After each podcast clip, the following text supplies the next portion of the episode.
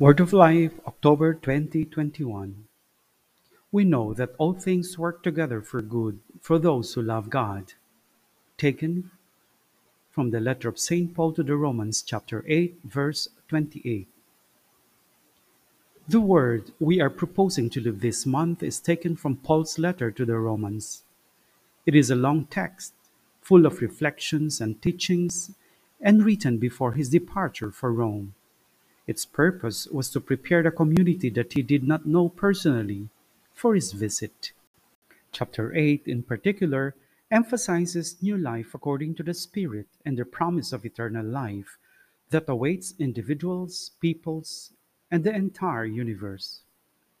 We know that all things work together for good for those who love God. Every word of this sentence is full of meaning. Paul proclaims that First and foremost, as Christians, we have come to know God's love and are aware that every human experience is part of God's great plan of salvation. Everything, Paul says, contributes to the fulfillment of this plan. Suffering, persecution, personal failures and weaknesses, but above all, the action of God's Spirit in the hearts of the people who welcome Him. The Spirit indeed gathers up the groaning of humanity and all of creation and makes them His own. This is the guarantee that God's plan will be fulfilled. Our part should be to actively respond to God's love by loving and entrusting ourselves, as well as all our needs, to the Father. We should witness to that hope in the new heavens and new earth that He prepares for those who trust in Him.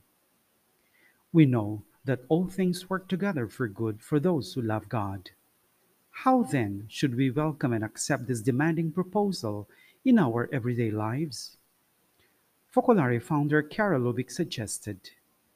She says, First of all, we must never stop at the purely external, material, or profane aspects of things, but believe that every fact is a message with which God expresses His love for us. We will then see how life, which may seem to us like a piece of cloth full of knots and threads vaguely intertwined, is, in reality, something else.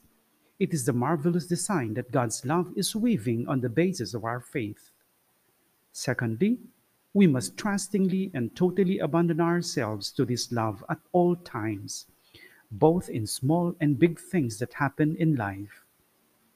Indeed, if we know how to entrust ourselves to God's love in ordinary situations, He will give us the strength to entrust ourselves to Him even in the most difficult moments, such as when we suffer or experience illness, or at the very moment of death. So, let's try to live this way, not out of self interest, so that God can show us His plans and we find consolation from Him but only out of love. We will see how this trusting abandonment is a source of light and infinite peace for us and for many others. Let's trust in God when we have difficult choices to make, just as OL from Guatemala did. I was working as a cook in a home for the aged. Down the corridor, I heard an old lady asking for a drink of water. I knew the regulations stated that I should not leave the kitchen, but I poured some water and gently offered it to her. The old lady's eyes lit up. Halfway through the glass, she took my hand and said, Stay with me for ten minutes. I explained that I shouldn't and that I risked being fired from my job. But that look of hers, I stayed.